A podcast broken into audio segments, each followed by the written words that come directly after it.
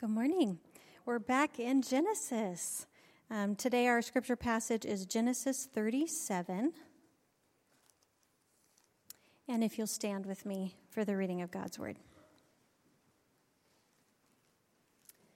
Genesis 37. Jacob lived in the land of his father's sojournings, in the land of Canaan. These are the generations of Jacob.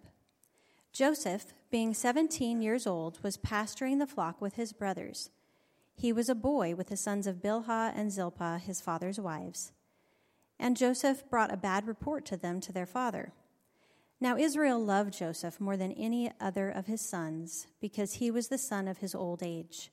And he made him a robe of many colors.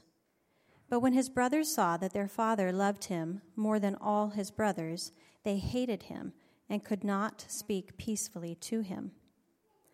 Now Joseph had a dream, and when he told it to his brothers, they hated him even more. He said to them, Hear this dream that I have dreamed.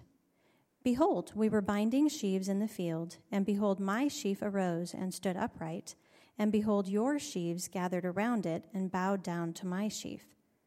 His brothers said to him, Are you indeed to reign over us, or are you indeed to rule over us? So they hated him even more for his dreams and for his words. Then he dreamed another dream and told it to his brothers and said, Behold, I have dreamed another dream. Behold, the sun, the moon, and eleven stars were bowing down to me. But when he told it to his father and to his brothers, his father rebuked him and said to him, What is this dream that you have dreamed?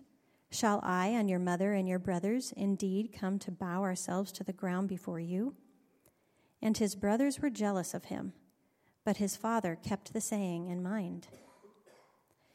Now his brothers went to pasture their father's flock near Shechem.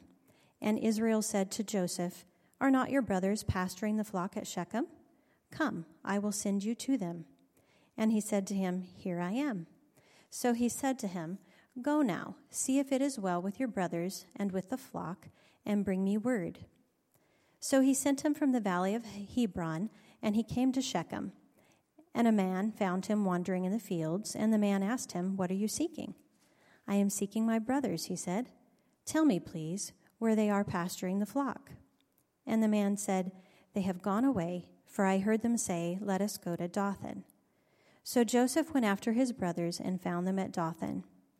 They saw him from afar, and before he came near to them, they conspired against him to kill him. They said to one another, here comes this dreamer. Come now, let us kill him and throw him into one of the pits. Then we will say that a fierce animal has devoured him, and we will see what will become of his dreams.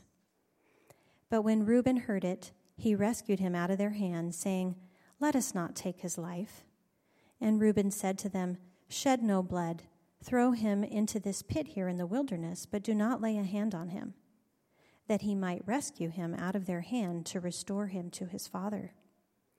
So when Joseph came to his brothers, they stripped him of his robe, the robe of many colors that he wore, and they took him and threw him into a pit. The pit was empty, there was no water in it. Then they sat down to eat.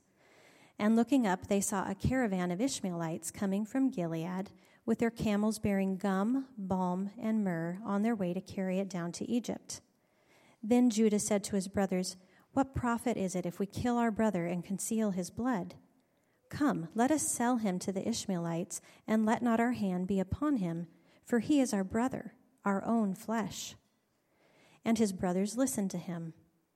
Then Midianite traders passed by, and they drew Joseph up and lifted him out of the pit and sold him to the Ishmaelites for twenty shekels of silver. They took Joseph to Egypt. When Reuben returned to the pit and saw that Joseph was not in the pit, he tore his clothes and returned to his brothers and said, The boy is gone, and I, where shall I go? Then they took Joseph's robe and slaughtered a goat and dipped the robe in the blood. And they sent the robe of many colors and brought it to their father and said, This we have found. Please identify whether it is your son's robe or not. And he identified it and said, It is my son's robe. A fierce animal has devoured him. Joseph is without doubt torn to pieces. Then Jacob tore his garments and put sackcloth on his loins and mourned for his son many days. All his sons and all his daughters rose up to comfort him, but he refused to be comforted and said, No, I shall go down to Sheol to my son, mourning. Thus his father wept for him. Meanwhile, the Midianites had sold him in Egypt to Potiphar, an officer of Pharaoh, the captain of the guard. You may be seated. Thank you, Kim.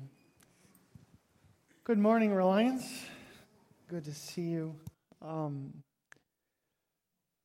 be quite honest, when we started our series in Genesis, it was my ambition to be done with the letter or the book of Genesis in December. And we made it to Genesis chapter 36.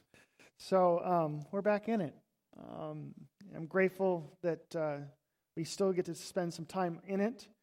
As we get through the book of Genesis, and you come, I hope you might come to the annual meeting in the potluck and tell where we're going next after this.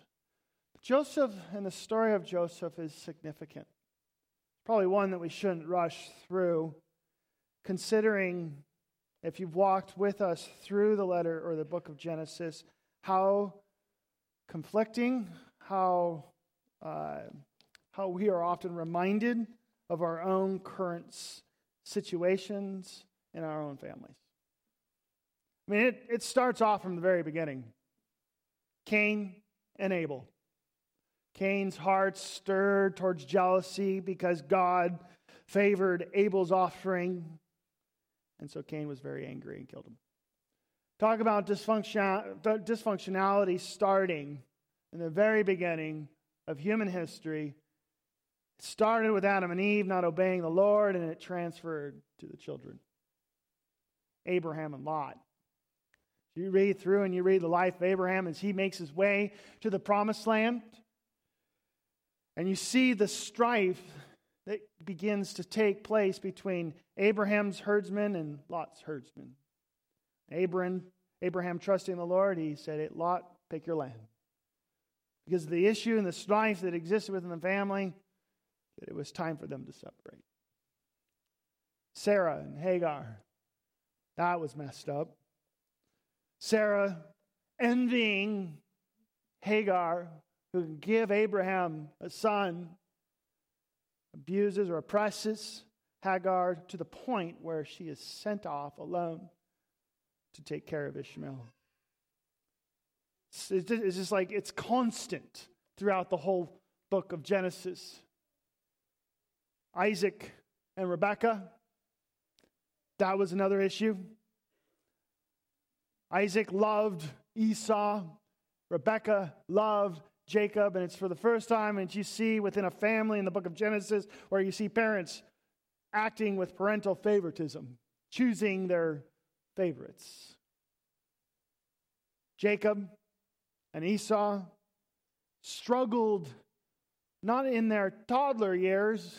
That's not where it began, the dysfunctionality in their family. It started in the womb. Laban, when he runs, when Jacob runs for his life because he's just deceived Esau twice, he finds himself in Laban's house.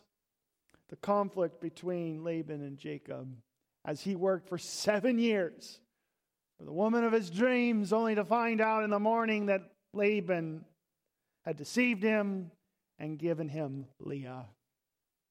Dysfunctionality throughout the entire book. And on top of that, you have Leah, Rachel, and Jacob as you read their story, and they have issues. And then you have the issues between now Leah's children and Rachel's children. As the reader, you have to ask the question Is there any hope? When's this going to stop? Is there anything that will stop the degenerational habits of a family which plague it for years upon years. And this disunity, whether it was anger or resentment or jealousy or deceit, is put on great display when you consider Joseph. And one of the reasons why I think it is fitting that we can consider the life of Joseph and why it was so significant for the nation of Israel, not only to t- describe where they came from and how they ended up in Egypt, but it became a story of hope of an individual throughout the book of Genesis. There's one person who does it right. There's nothing ever described against him. And he's this runt in the family, so to speak. And he's despised by everyone. He's the recipient of other people's sin. He's misunderstood and he is mistreated, not just in his family as we watch, even in his time in Egypt, but there's something about him that at the end of his life, he is able to stop the anger, the resentment, and the jealousy which exists in this family. Question is, as we go through it, is that we come to realize it for ourselves, the hope that we have, might have in our own families. I'm going to prayer here in a second. Well, as we look through the life of Joseph, as we're introduced to it today, let us not be naive. The challenges that we read in the book of Genesis when it comes to family life are ones that we often deal with ourselves. Since the time of Adam and Eve to the present age, none of us will escape the challenges of dealing with family.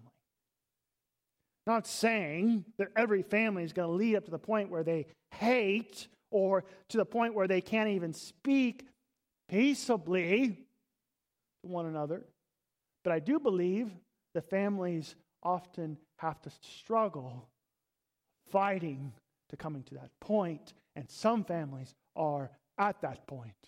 Whether or what side you're on, the tension exists because we are the descendants of Adam and Eve. The question is, what is it about Joseph's life that ultimately can end it? Well, that's a number of weeks ahead. Today, we're looking at the beginning. I think there is something for us as parents and as children to acknowledge and consider and convicted by in light of the dysfunctionalities within a family. I ask you to pray with me. Lord, I, I admit, and I know that we'd all admit, we come into this world with our own issues.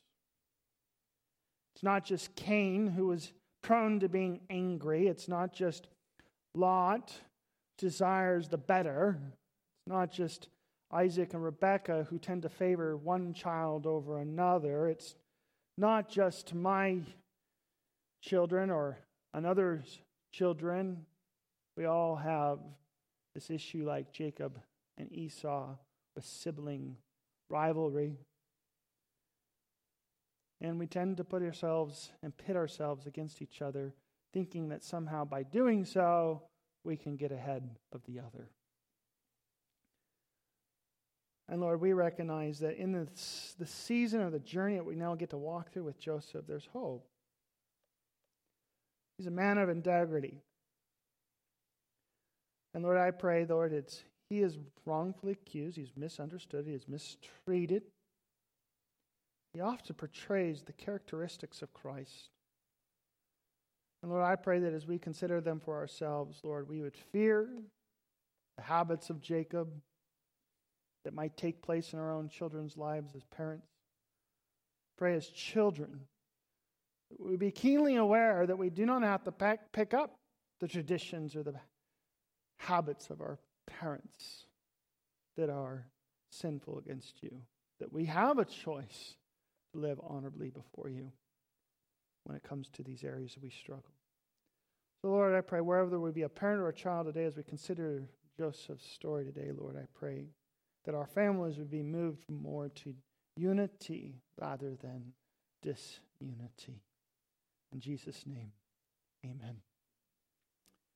I went through all that history primarily to just stress this point. The conflict which Joseph was born into was generational. And the reality is, is this, is that so is ours.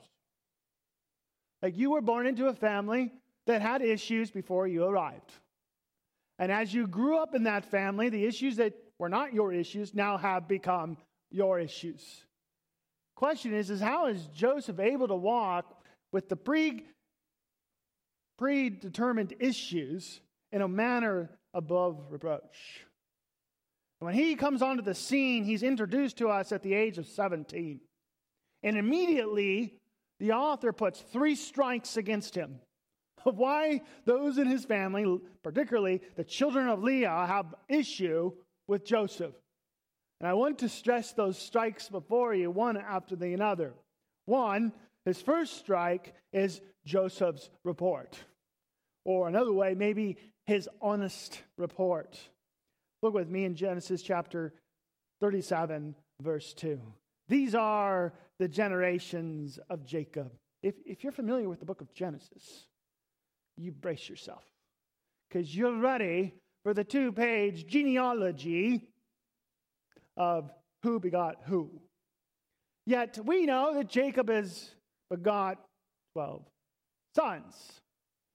And here is how the author records the generations of Jacob. It, it is a subtle, like, this one's the one that Jacob cared about. These are the generations of Jacob, Joseph. It, it skips over all the rest, and the focus is immediately put up on the issue of this individual known Joseph. And he goes on to continue. If you have an issue and you're Joseph's brother, like, well, what about us? Being 17 years old, here is his first strike against him. He was pasturing the flocks with his brothers. He was a boy with the sons of Bilhah and Zilpah, his father's wives. And Joseph brought a bad report of them to their father. Strike one. I'm sure this doesn't happen in your house if you, one, when you were a child, I'm sure you didn't do this, or two, that you live in a house where children do this. Oh man, I have found myself to become quick to assume because with six kids, there are six often reports. And when one child does something against another, it's one thing. When my oldest reports, I tend to trust, or the oldest report, I tend to trust. But when the youngest, the youngest reports, who's five, there is no trust. Um, however, Joseph is this guy. He is not just five, not, he is 17. And I will give reasons later to, to state that I believe that Joseph's uh, his report was indeed trustworthy. In fact, it's not hard to assume why his brothers would have issue with Joseph. This is a brotherhood of trust. Joseph, knowing that the things at which they look over are indeed his father's, and that the way that they've been handling the sheep has been a shortcoming in their expectations. And Joseph, revealing in truth these shortcomings, has earned for him strike one against his brothers. You'll notice that the author continues, he puts the second strike right after the first. Second strike is a father's generosity. Man, verse 3 this one's loaded. Now, Israel having so many sons, loved Joseph more than any other of his sons, because he was the son of his old age, and he made him a robe of many colors. Now, the robe wasn't just a robe. We give gifts to our kids. The robe was connected to this expression from Jacob that it was his, his, his, it was his intent or desire to make Joseph heir of the family, to make him the firstborn. Now, you had an issue with Joseph already. You have one strike. The second strike, now Jacob, who has been the recipient of parental favoritism from his own family, is now have not learned from his own experiences, have overlooked ten other sons to look to, the eleventh son to bestow upon him whom he thinks should take on the family legacy. A child, in reality, we recognize, seeks love from their parents. And when this occurrence occurs, it is not hard to imagine as the other siblings watch this play out. The craving that which God has meant for their parents to satisfy be unsatisfied, that is how easy it would have been for them to replace that which they desired and move it towards jealousy. For they longed for the same. How is it that this 17 year old gets the highest rank within the family? Look at verse 4. But when his brothers saw that their father loved him more than all his brothers, they hated him. Already, this should strike within the imagination the memory of Cain. For when God favored Abel's offering over Cain, what filled in Cain's heart was jealousy or anger, resentment. Cain's motivation in his mind, well, if you want to pick which child to favor, I'll just eliminate one of the problems so that your attention can be on me. And it's exactly what Cain had done. The children, seeing what had been displaced on Joseph, their turn was towards Cain's behavior. And notice what happens. They couldn't even speak peaceably to him. Ever had the individual? When they walk in the room, everything on your skin tingles. Hairs go up, and you can't even look. Joseph walks in the room. There's so much of an issue that's in their family, they can't even think good thoughts about him. Nonetheless, speak to him. Talk about a dysfunctional family. Imagine sitting around the table in this family. They probably had two places to sit. Strike one, Joseph's report. Strike two, and I want to emphasize this none of these, I believe, are Joseph's fault. Even in the second, the father's generosity, the sin which was his father's becomes the burden for how Joseph will experience life in the family. We'll get back to that, parents, at the end. Strike three. Joseph has dreams. Maybe he's a little bit naive. Maybe. But God was gracious to reveal and overlook the 10 older brothers, to look at the 11th son of Jacob, and to reveal his plan to him in dreams. Look at with me at verse 5. And I say maybe Joseph is a little naive because he hasn't observed what life is like, and now he's just going to set things more against himself. Verse 5 Now Joseph had a dream. And when he told it to his brothers, there again, it just filled it up. They hate him, hated him even more. Three occurrences. You'll find in Genesis chapter 37 this elevated filling up within the hearts of Joseph's brothers this hatred for him. They hated him even more. Joseph starts getting these dreams. He starts talking about them, and just mere mention of them makes them upset and more bent against him. You would think at this moment you don't talk about your dreams anymore. Joseph, a bit naive, pours gas upon the fuel, maybe. Perplexed about what he's dreaming about, he continues. Verse 6. He said to them, Hear this dream that I have had dreamed. Behold, we were binding sheaves, verse 7, in the field, and behold, my sheaf arose and stood upright. Behold, your sheaves gathered around it and bowed to my sheaves. You imagine The brothers who are bent against him thought that this dream was highly bent towards Joseph's favor. That's very clever, Joseph, to make up dreams, to make us minimal over your efforts. And they perceive that Joseph is attempting, with the coat, with his honesty, to be the dominant one within the family. Notice, Joseph hasn't interpreted. And verse 8, it's his brothers who are doing the interpreting of the dreams. Joseph has merely just said them. And verse 8, his brother said to him, Are you indeed to reign over us? That ain't happening. Or are you indeed to rule over us? They, know, they have interpreted what he has revealed. Joseph has not interpreted his own dream. He's asking. And so they hate him all the more.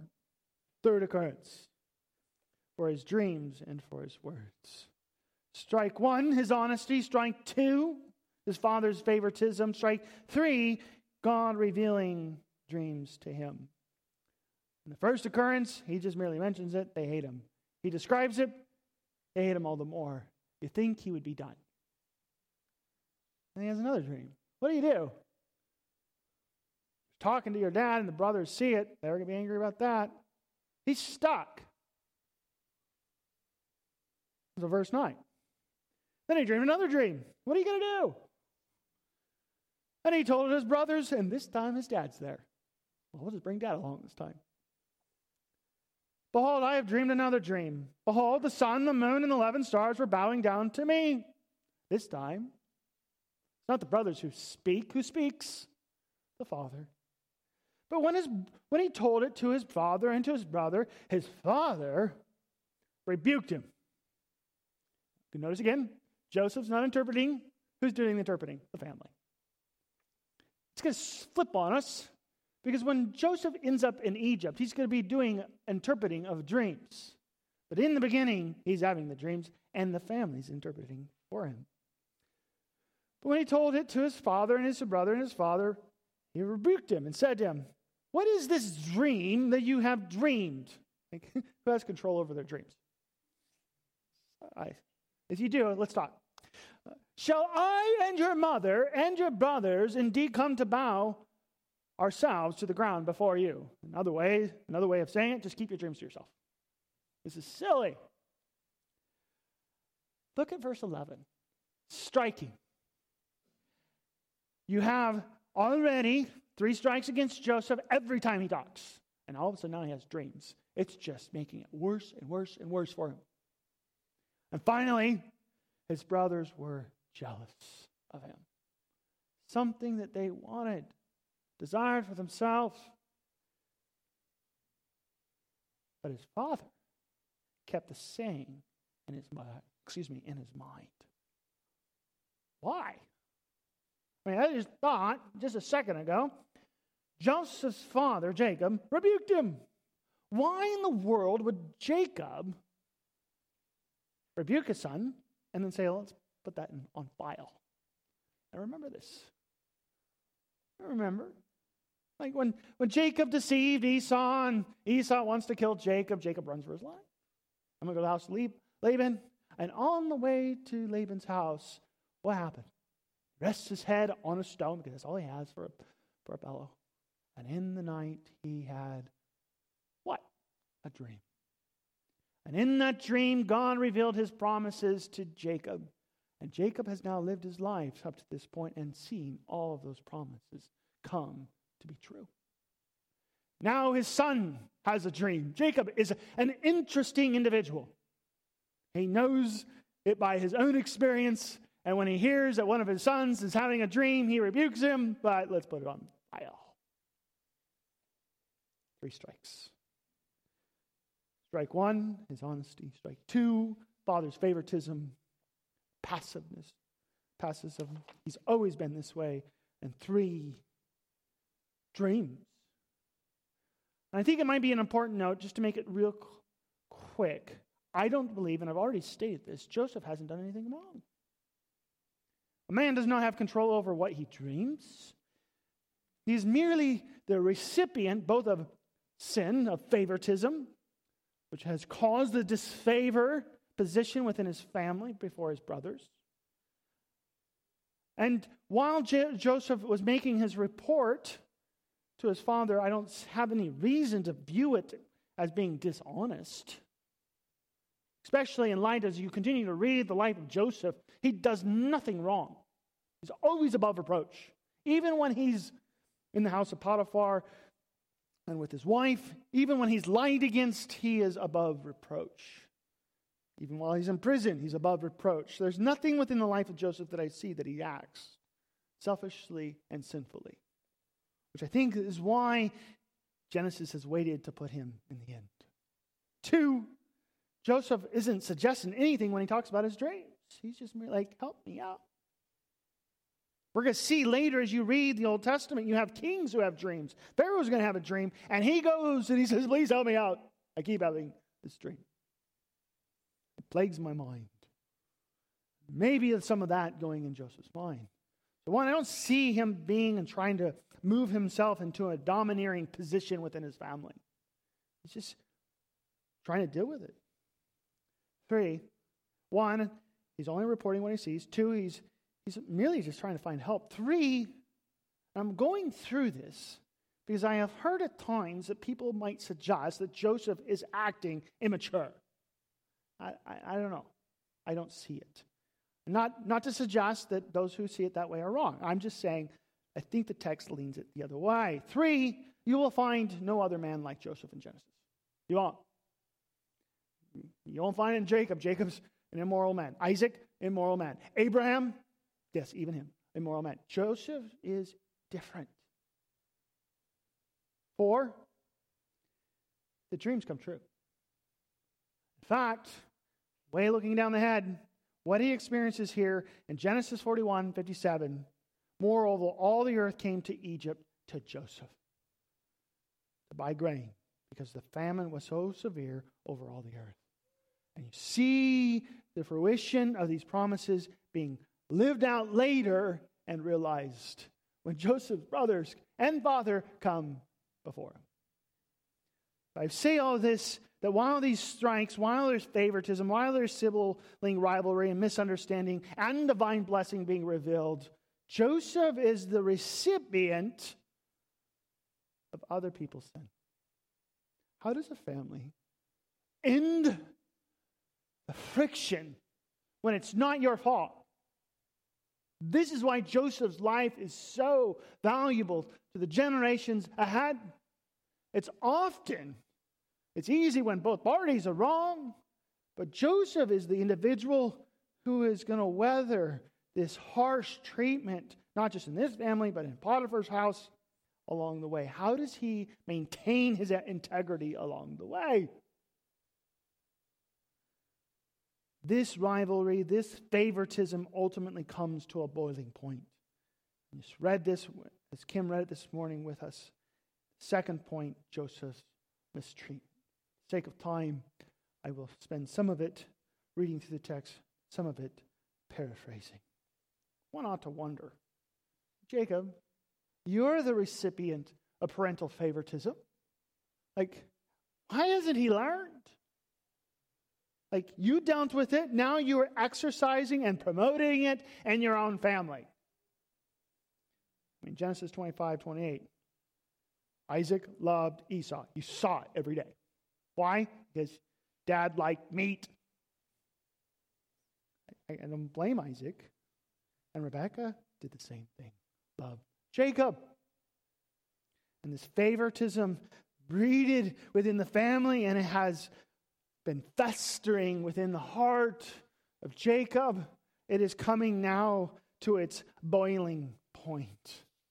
That it finds us shocking that when you get to the point in verse 12, that Jacob is going to ask Joseph, Go find your brothers.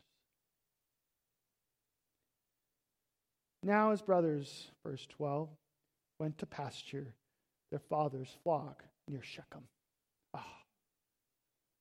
You remember? You remember what happened in Shechem? Maybe not. It's pre Christmas, right? right. Remember Dinah? Dinah goes to Shechem and she's playing with the young ladies there, and the prince of the land abuses Dinah. Jacob hears word that Dinah has been oppressed by this man. He does nothing. Where the brothers at? Back in Shechem. In the situation with Dinah, the brothers going to fight for Dinah's honor slaughtered all the men. They went back. Jacob's, Jacob's worried, naturally, because his sons are in the place where they killed a whole bunch of men. The fear for their safety is sincere. And to be fair, Jacob does not, not love his children. He loves his children. So he's going to send Joseph. Are they okay? Because last time they were at Shechem, it was not good. Verse 13 Israel said to Joseph, Are not your brothers pasturing the flock at Shechem? Come, I will send you to them. And he said to them, Here I am. And so he said to him, Go now, see if it is well with your brothers. Last time they were there, it got sketchy. Say it mildly. And with the flock, and bring me word. So he sent him from the valley of Hebron, and he came to Shechem. Joseph runs into a man. They're not in Shechem, they're in Dothan. And he makes his way to go find the brothers. You want to see a hint of how frustrated, how angry they are with Joseph. Look at verse 18. They saw him. That's all they had to do. They saw him from afar. And before he came near to them, they conspired against him to, to kill him. This is Cain all over again. It's all over again. Can't even look at him. We, we tend to minimize jealousy, discontentment, anger. We, we tend to minimize it. Jesus didn't. Scriptures don't. In the Ten Commandments, being content. Matthew 5 21, as Jesus was teaching, you've heard it that it's said to those of old, You shall not murder.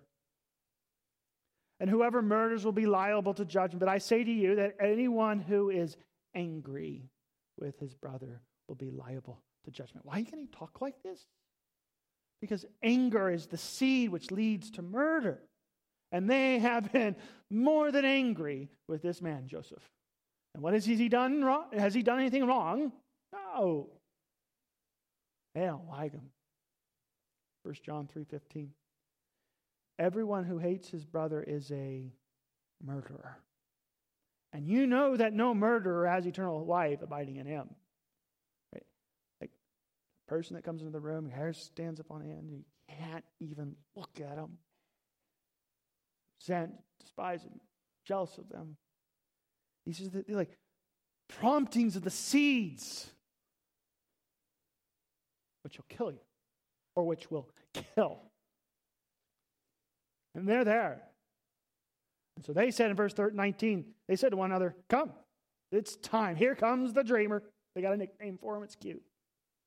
Come now, let us kill him and throw him into the pit. Joseph makes his way up to his brothers, and the scene unfolds quickly. Verse 21 but when Reuben heard it, well, there's one person in the family, it's still not quite there. He heard it. He rescued him out of their hands, saying, Oh, let's not take his life. And Reuben said to them, Shed no blood, throw him into the pit, this pit here in the wilderness. Do not lay a hand on him, that he might rescue him out of their hand to restore him to his father. Let's just, let's just kick our brother around. But when the scene unfolds, it's quite harsh. Verse 22. Excuse me. Verse 23. So when Joseph came to his brothers, they stripped him of his robe. I can't help it sometimes when I read the life of Joseph. It's like, man, this looks like, and this is why the church, early church fathers used Joseph as a type of Christ. Christ was stripped. Joseph, as he makes his way before his brothers, stripped him of his robe and the robe of many colors that he wore. You will not be our heir. Dominate over us rule over us. And they took him and threw him into the pit. The pit was empty and there was no water in it. The, the next verse is scary. Like anger and jealousy is able to sear the mind. Like there, the, the, this is a family. This is family. They've watched him grow up. They used to play with him. Now they've stripped him naked, thrown him in a pit. Next verse. And they sat down to eat. The potential what sin can do to the mind, it can make it so heartless. And Joshua is the recipient of other people's inability to do with their own sin. That's what's so striking about Joseph. Like, if you're in the pit, you and I, we are shaking our fist. Is he hasn't done anything wrong. Problem isn't Joseph, it's his family. like, how does his family issue end? That's, that's a couple chapters ahead. What is striking for us as the reader is that we are reminded that the innocent suffer as we do not deal with our own sin. It's so strange. You've heard me say it before that we believe that sin is this somehow box that you can go into and you can do whatever you want and it will not impact anybody outside of the box. It's not true. It'll destroy a family. Your inability, let me not point the finger at you, our inability to deal with our sin will impact our children significantly. Parents, your passiveness, your inability to look into your own life will be transferred on to your children. And it has been happening generation after generation after generation. It has festered now into the life of Jacob and now has been implanted into his children. And his children have said, We'll take it too. And now you have a naked boy sitting in a pit, and they're eating as if life just goes on now. Strange. Strangely, seeking to actually now make money, they see the travelers go by. They sell their brother Joseph. Their heart is heartless.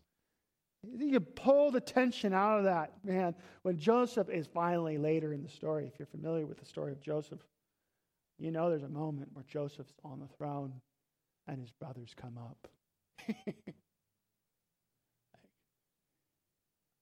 like, there's a reason why they say, don't kill us. Because they deserved it.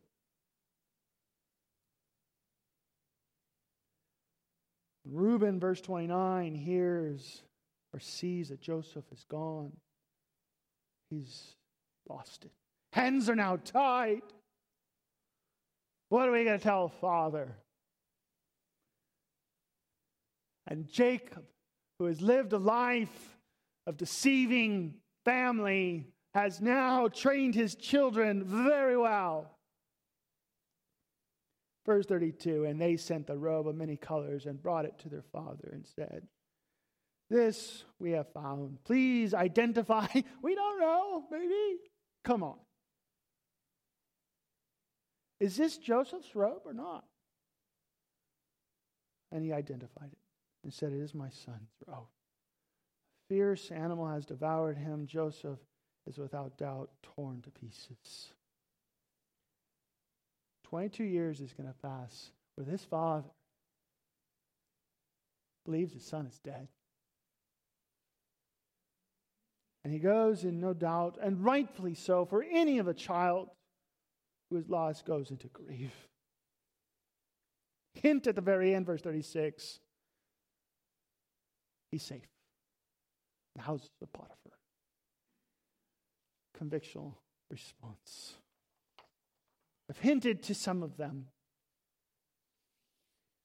If, he, if the author was intent to try to teach us anything, parents, it is the passive perspective on our own issues, if we do not deal with them, how they will be transferred to our children.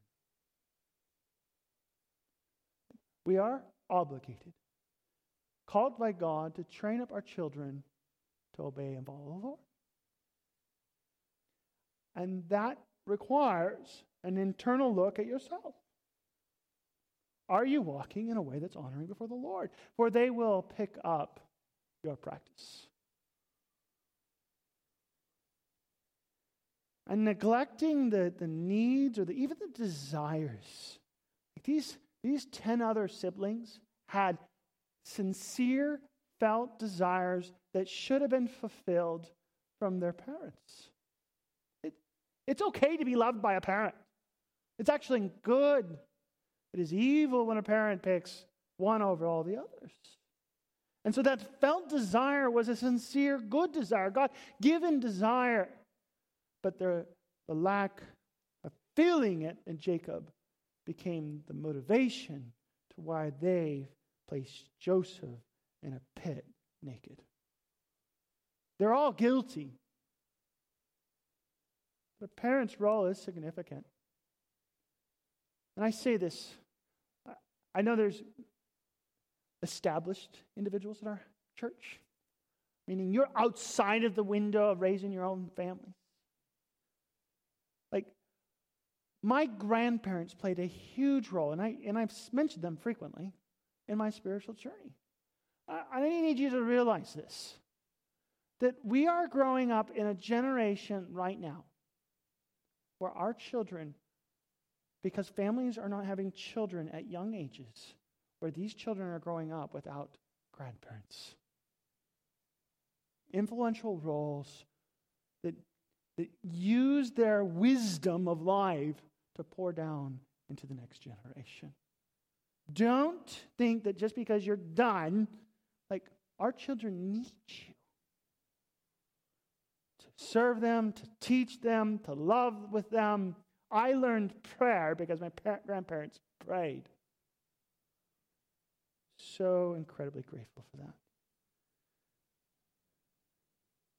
Children, no doubt, you can look into your parents' lives, and my children can, and they can see things that are wrong in me.